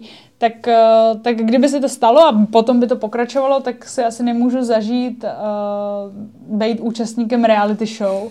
A to byl od jak živa takový můj, uh, nechci říct jako sen, ale asi takový uh, taková jako chuť si to někdy zkusit, protože jsem na rádiu Wave tu a tam jako vystupovala jako takový odborník přes reality show, protože to byla taková moje oddechová věc, jak se odpočinout, ať už to byly jako typu uh, takový ty americký fakt dobře udělaný, který jsou třeba na Netflixu a je to opravdu jako super, super dobrá produkce, až po takový ty bizarní, kde člověk říká, jak tohle vůbec mohlo vzniknout, a, nebo kde ty lidi berou a, a tak. Takže, takže to všechno miluji. Japonsko je taky proslulý reality shows, a, ať už je to uh, takový ty bizarní, ale potom jsou i právě třeba i na Netflixu dost takový ty hmm. kvalitně hezky natočený. Tam jsem se právě hlásila do té jedné japonský oni, oni ji stihli zrušit a, a to a vlastně pak přišel tady ten Love Island a to bylo Vím, že jsem byla na té olympiádě a měla jsem ten castingový pohovor, když jsem byla na olympiádě a říkala jsem si, že to, pokud jako bude, tak uh, se trošku bojím o tu komunitu, kterou už mám, protože já jsem třeba, dejme tomu na Instagramu, měla 20 tisíc lidí, něco takového a čím méně těch lidí je, tak tím jako je to osobnější komunita. Mm. A hrozně jsem se bála toho, že těch 20 tisíc lidí mě odsoudí, že mi řekne, my tě tady sledujeme, se. přesně, my tě tady sledujeme, protože nám přibližuješ Japonsko a uh, plus česká televize jako dejme tomu váženější médium a ty se jako zaprodáš na takovouhle jako dejme tomu volovinu. A hrozně jsem nad tím přemýšlela a furt jsem si říkala, že když mi potom zavolali, že teda mám přijet, že, uh, že to vlastně asi nemůžu vzít, že to jako nemůžu udělat těm lidem. A mluvila jsem s mým tátou, u kterého jsem měla pocit, že ten mi řekne jako okamžitě, jako, že jsem úplně blázený do nějaký reality show, kdy budeme běhat v plavkách, hledat lásku.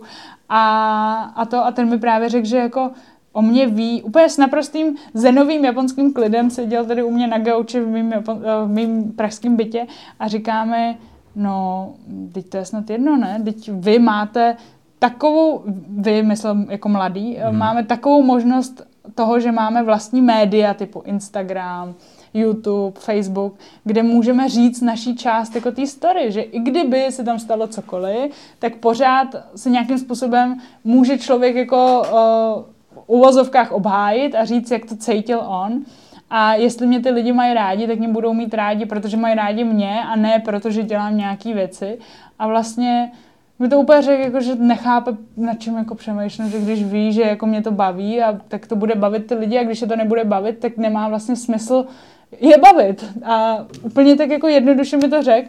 Tak jsem tam zavolala a řekla jsem, OK, tak já jedu, ale musíte mě tam dostat okamžitě, jako ještě ten den. A vlastně ještě ten den jsem odletěla na ty Kanáry hledat lásku, kterou jsem nenašla. Ale, ale to, to vůbec nevadí, protože to bylo, byl to Takže fakt měl skvělý pravdu. zážitek. Měl táta pravdu a uh, jediný, ničeho vůbec nelituju, co se tam jako dělo, protože bych jela okamžitě znova a fakt mě to strašně bavilo, hrozně jsem se to užila a dalo mi to mnohem víc, než jsem si myslela, že mi to může dát. Ale jediný, čeho lituju, je to, že uh, se, já jsem zvyklá na to, že kamkoliv přijdu poprvé, tak většinou mám takovou první vlnu uh, nějaký jako negace na můj vzhled. To je jako po každý. Ať už to byla právě ta konzervatoř, nebo, uh, nebo i na té olympiádě tam párkrát jako proběhlo něco, jako že uh, se na mě musí dívat, nebo něco takového. A, a na to jsem jako zvykla. A a nevadí mi to, nic mi to nedělá. Ale nedošlo mi, že když já budu na tom ostrově a vy máte někomu dát svoje sociální sítě na starost, já jsem je dala mojí mámě, Uh, tak uh, mi nedošlo, že ona bude ten, kdo bude číst ty komentáře a že jich možná bude no. moc. A moje takové jako poslání, když jsem tam jela, bylo, že jsem si řekla, tak a můžu ukázat, že prostě nemusí, protože já jsem tam šla v průběhu té show, že ono to už začalo a potom tam docházeli jako další lidi. Mm-hmm. A, tak do té doby, než jsem tam přišla. loni? A, to bylo, to bylo dva, dva roky už je to zpátky. Dva roky, 2021. Mm-hmm. Takže hned po té Hned po olympiádě. olympiádě. Uh, tak vlastně mi jako nedošlo, že, uh, nebo moje, moje poslání bylo v hlavě, že za prvý chci vidět, jak funguje reality show nejenom zvenčí, ale i zevnitř a za druhý, že já, jak jsem tam šla později, tak tam do té doby byly jako dokonalý holky, takový ty fakt jako, že uh, prostě blondýny, umělý prsa, umělý rty, prostě krásný nechty, úplně prostě kočky. A já jsem tam chtěla jako přijet a ukázat, že jako člověk může být hezký i jako naprosto normálně, jakože přirozeně, že to je jako, jako úplně jedno. A že to, že to je, vůbec mě jako nenapadlo, že bych byla nějak jako míň, hezčí nebo něco, ale jakože nemusíte vypadat takhle, můžete vypadat jakkoliv. Ukázat nějakou diverzitu, dejme tomu. A vůbec, a, a čekala jsem, že bude nějaký jako hate nebo to, ale nečekala jsem, že bude tak, tak jako šílený a že bude trvat třeba, no ono to trvalo asi týden a potom se to díky bohu překlopilo v nějakou, jakože jsem si ty lidi, dejme tomu, získala, Jasně. protože už tam nebyl ten první dojem, ale byl tam právě nějaký ty interakce mezi náma. A díky bohu do teďka, že jsem ne, nevypa, nevypadla po tom prvním týdnu, že by vlastně se to nestihlo jako změnit. Ale uh, ta moje máma četla ty komentáře a myslím si, že ta nejhorší část bylo, že uh, jak to bylo psané na ten můj profil, tak to bylo jakoby mířený na ní, že si to možná jako přebírala osobně, protože tam bylo jako uh, sprostá slova a typu, že mám jako umřít a že jsem zrůda a uh, jak takováhle zrůda může jako existovat, ty jsi hnusná a vlastně, když to držela ta moje máma, tak četla, ty jsi hnusná, nečetla jako vaše dcera je hnusná. Takže mi No, ona je to přijde, skoro to samé, si myslím, pro rodiče, asi ne? jo, ale prostě to jako brala dost asi jako mm, víc, Hmm. než, a není asi imunní proti, proti mně. Takže to je jako jediný moment, že jsem mi na to vůbec nepřipravila, protože mě nenapadlo, že by že to vlastně bude číst, jako, no. A vycházely i bulvární mm, jako plátky, kde se jako řešil můj vzhled, že jak, jak, jako, že tam jsem jako zrůda na ostrově a tak podobně. Takže, takže to, to je jako jediný, co, co mě mrzí, ale vlastně uh, já jsem tam jela ukázat tady tu, tady tu věc a doteďka mi chodí omluvné zprávy na Instagramu, že někdo třeba něco napsal hnusného a že si to uvědomil a že už to tak nevnímá.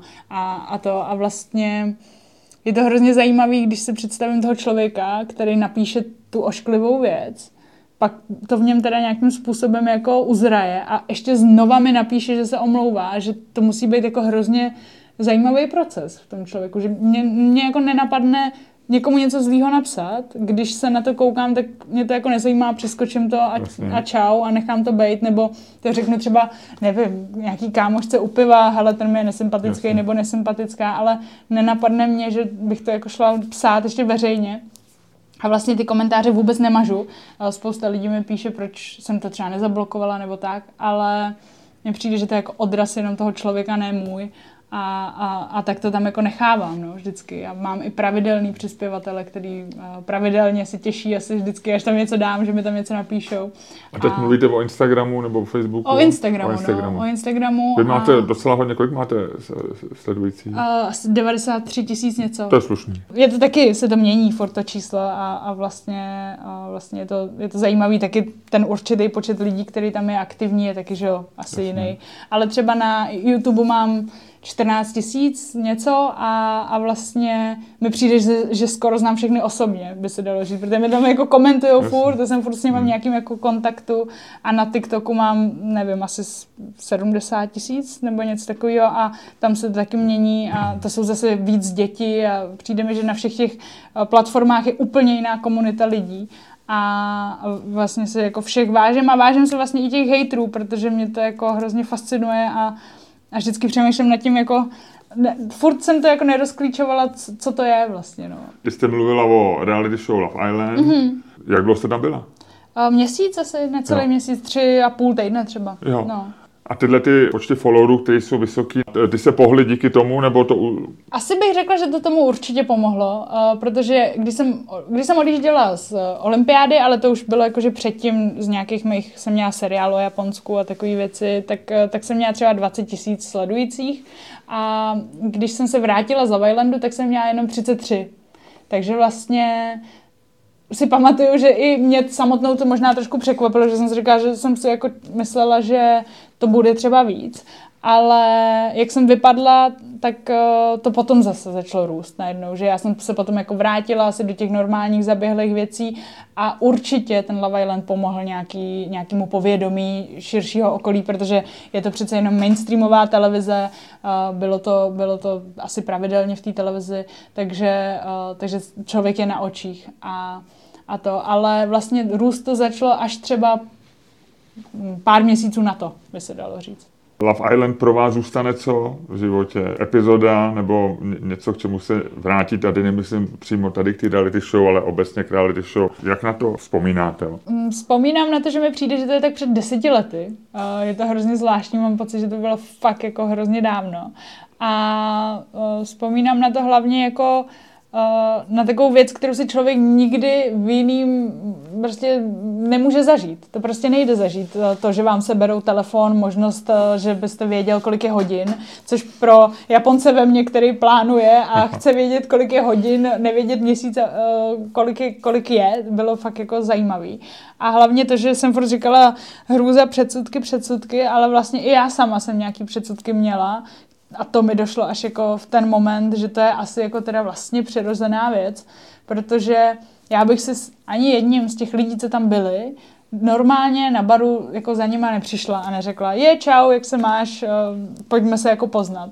Protože nikdo automaticky z toho prvního pohledu uh, není můj šálek kávy. Vlastně mysl, řekla bych si, my, my spolu nemůžeme mít absolutně žádný jako společný téma. A taky jsem jako třeba s nimi nějaký téma vůbec společný neměla, ale bylo to jako zajímavé, že jsme se o tom právě mohli jako popovídat.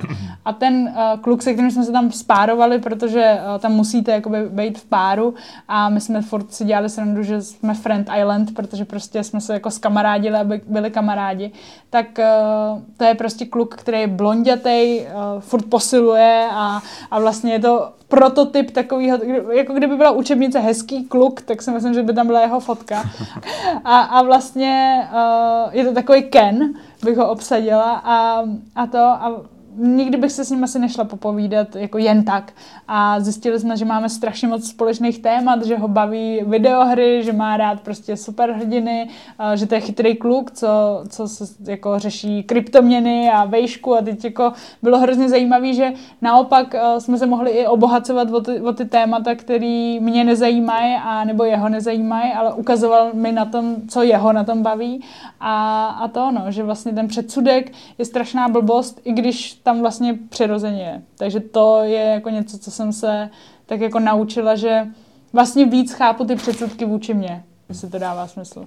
No. Vám bude letos 28, mm-hmm. pořád jste na začátku života. Co s ním plánujete udělat? No v Japonsku už 28 a být single znamená, že jste jakoby taková zbylá rejže, se tomu říká. Zbylá rejže? Jo, jo, jo, že vlastně už To je taková to, co, jako, co nikdo nechce, že už to zbylo. Aha. No, a, že- Přesně, ve 28 letech. A, a to, ale uh, co bude dál, mě vlastně baví to, že je to furt všelijaký, že i to je právě, co asi říkal i ten táta, no, že máme prostě tolik možností, až je to někdy možná trošku moc, uh, protože mi přijde, že mám strašně jako někdy roztříštěnou pozornost do všech možných uh, věcí, ať už to bylo, když jsem dělala modeling a chodila třeba Fashion Week nebo focení, do tohoto moderování, do tohoto herectví, ale vlastně nic moc úplně ne do hloubky a pořádně, jako je v tom Japonsku, kde prostě si to vyberete, nebo si to možná ani nevyberete, ale někdo ve vaší rodině před miliony let si to tak vybral, tak to tak budete mít.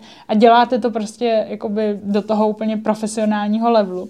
Tak mě vlastně baví furt něco jako vytvářet a byla bych ráda, kdyby byl druhá série toho mýho japonského seriálu, eh, který přibližuje Japonsko, Hmm. protože ta první série byla opravdu jako úplně moje vyňuňaný miminko, který vzniklo z toho, že jsem to jenom chtěla dělat a měla jsem když to porovnáváme na, či, na ty čísla, tak na Instagramu jsem měla někdy 2000 lidí a prostě jsem si řekla, že to, že to uděláme s tím mým kamarádem a, a hrozně teď bych chtěla udělat tu druhou sérii, protože mi přijde, že by to zase mohlo vidět víc lidí a, a to by bylo super. A možná by tím pádem viděli i tu první sérii víc lidí a, a, t- a vlastně furt nějakým způsobem dělat takovou svoji, dejme tomu, reality show s nějakým přesahem, protože si myslím, že to Japonsko má jako spoustu co říct. Že váš život je taková česko-japonská reality show. No to by bylo ideální. Eh, Mimochodem Naomi, eh, proč vám dali rodiče jméno Naomi? To je, to je spíš možná to dokonce židovský jméno původem. Uh, je to jako i hebrejský, ale Aha. i japonský, obo, o, v oboju. v Takže obou hledali případech- takové jméno, který jakoby... Ne, ona to je úplně jako uh, Nebo jiná... Naomi Campbell, eh, to byla tehdy to ještě, populární. to ještě nebyla tolik, to ještě nebylo. No ale to už myslím, ale byla slavná, ne? Já myslím, že ne právě. Nebyla, že, no. Já myslím, že dokonce totiž eh, máma, nebo takhle, ta historka, která je, byla ta, eh, tak eh, eh, nebo verze mojí mámy je, že v Japonsku byla těhotná a koukali na televizi. A tam byl koncert Madony, kterou mojí máma, máma, máma, máma miluje Madonu. Koukala, koukala na ten koncert a na konci byly jako titulky a tak a byly tam obrázky dětí, které poslali, nebo děti tam posílali obrázky a bylo tam vždycky, já nevím, uh, jako v kouzelné školce, když ukazovali Pepa, poslal obrázek, tak tam bylo třeba Keiko, 6 let a teď ten obrázek. A byla tam právě nějaká Naomi. A mámě se to jako hrozně líbilo, tak eh, na základě toho vybrali Naomi.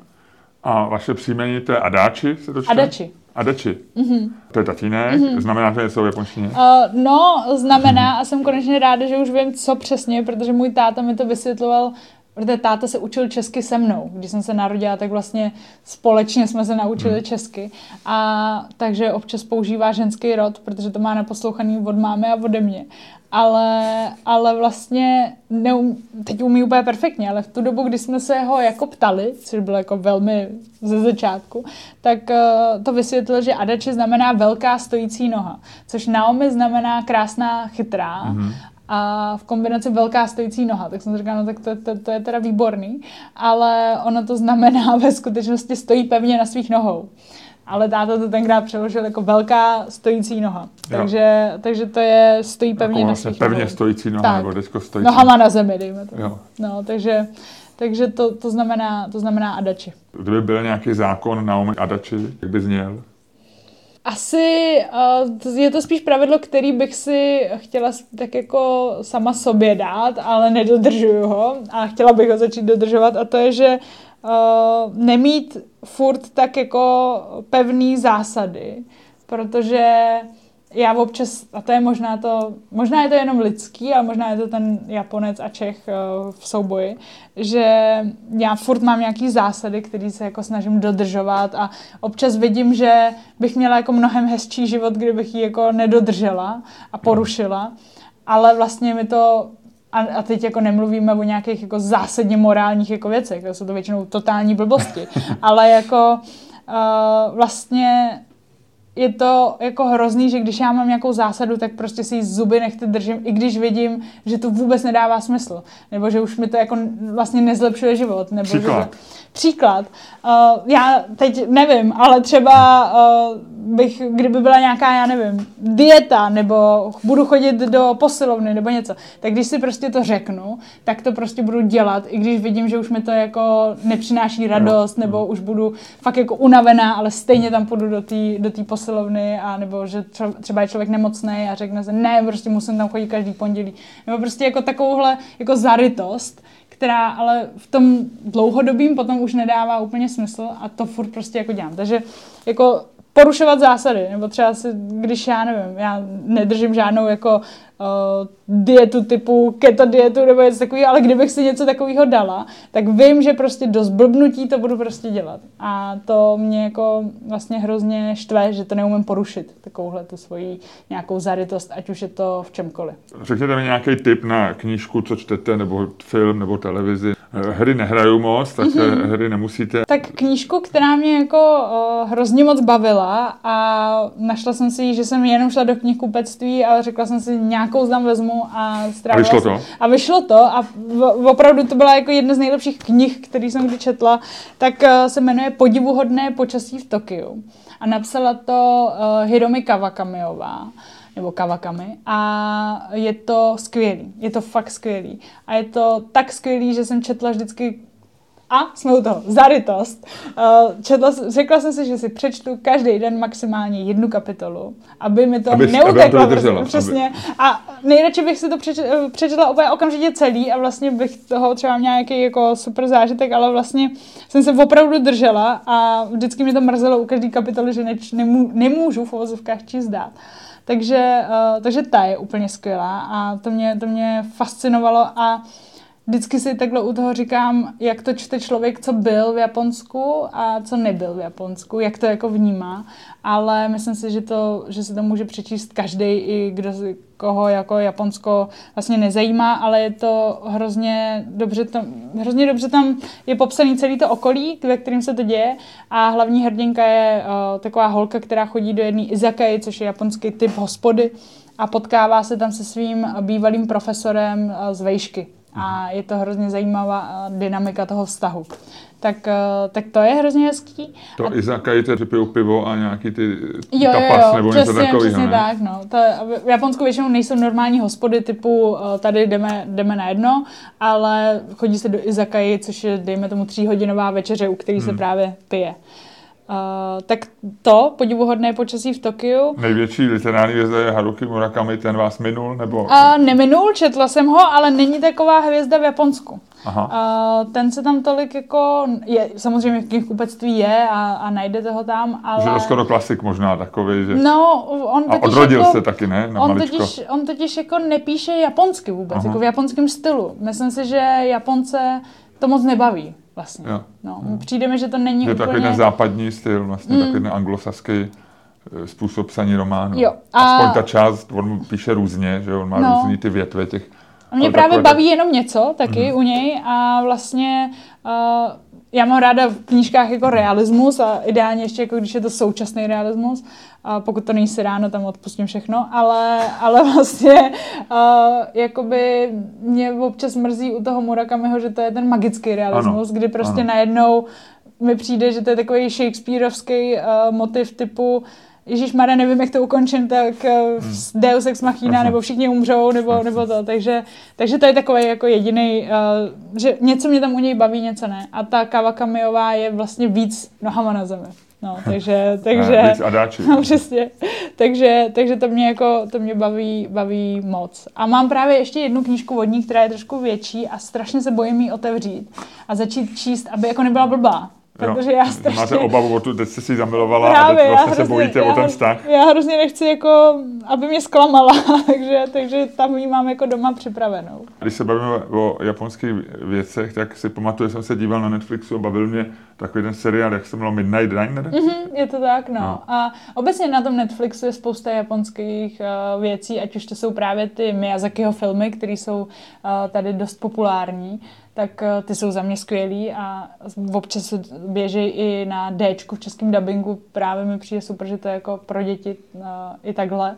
Ale na Netflixu mě zaujal seriál v roce 2020 a teď vyšla dru- další série a je to stejný jako s tou Kawakamiovou, že si to jako hrozně nechci pustit, aby to, aby to nebylo blbý, ale ta první série byla úplně skvělá, takže za to, za to se jako můžu postavit a to se jmenuje Alice in Borderland a je to vlastně jako mm, takovej, trošku jako Squid Game, je to trošku brutální, ale já jsem viděla nejdřív to a až potom to Squid Game a vlastně to Squid Game mi přišlo trošku trapný, po tom, co jsem viděla nebo jako předtím, co jsem viděla ten Alice.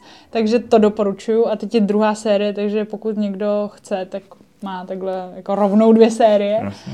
A na čem teda teď jako hodně ulítávám, tak je samozřejmě The Last of Us seriál, co je na HBO, protože to právě to videoherní já ve mně jako plesá a má radost a a stále má radost a to jsme už u sedmého dílu, tuším z osmi, takže... Na co se v roce 2023 těšíte? No, těším se určitě do Japonska, že 100% tam, určitě tam bych ráda zajela, protože já jsem tam byla teď přes Vánoce a přes, uh, přes leden. Uh, Vánoce v Japonsku jsou ván, něco jako Vánoce uh, Ne, já jsem, já jsem letos neměla s kým trávit Vánoce, tak jsem si říkala, tak co já budu dělat, tak pojedu právě do Japonska, protože uh, tam tam to není takový jako rodinný, že by bylo divný, že se potulujete po Tokiu 24. nebo 25. Ale slaví se to jako Valentín, mhm. že to slaví páry a, a slaví se to tím, že jdou do KFCčka a koupí si vlastně smažený kuře, potato salada, což je bramborový salát a vánoční dort.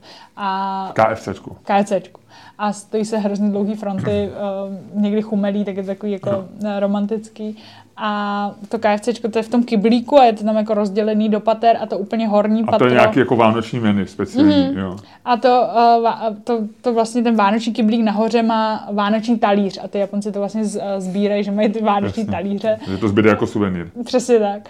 A, a to a vlastně se jí ten vánoční dort a je to takový, že to slaví, slaví pár, páry. A potom, potom je Silvestr, který uh, se slaví tak jako hodně, to, to je takový víc jako rodinný a tradiční, že to je vstup do toho nového roku a jí se takový tradiční japonský bento, kde jsou různý japonský takový, dejme tomu jednohubky a, a, to, a potom prvního, druhého nebo třetího se jde uh, vlastně poprvé do chrámu takže, hmm. takže v tom, jako poprvé v tom dalším roce. Takže to je takový jako rodinnější. Já jsem šla do nějakého uh, klubu uh, a vlastně tam nebylo ani tolik lidí, že vlastně ten Silvestr nebyl takový jako, jako tady, ale vlastně asi byli všichni s těma, s těma rodinama. Hmm. No, ale, ale bylo to jako hrozně hezký a je, před, já jsem nikdy nebyla v New Yorku, ale viděla jsem sám doma v New Yorku a, a to, to jako, takhle si představuju uh, ty vánoční uh, dekorace tam a tam to všude, všude v tom Tokiu svítí, bliká, je to, je to tak jako hmm. hodně vánoční. Poslední otázku dávám každému stejnou, takže dáme i vám. Za deset let bude svět lepší nebo horší? Za deset let, jestli bude svět lepší nebo horší, je asi otázka, nemyslím si, že to záleží vlastně na tom světě, ale záleží to asi, jak se to udělá každý ten člověk. Ten A pro Naomi? Počkej, kolik mi bude? Uh, no, tak uh, já doufám, že bude minimálně stejně dobrý, jako je teď. A doufám, protože já jsem takhle bych byla jako spokojená, ale uh, byla bych ráda, kdyby byl po každý, každý rok lepší. Děkuji. Já děkuji.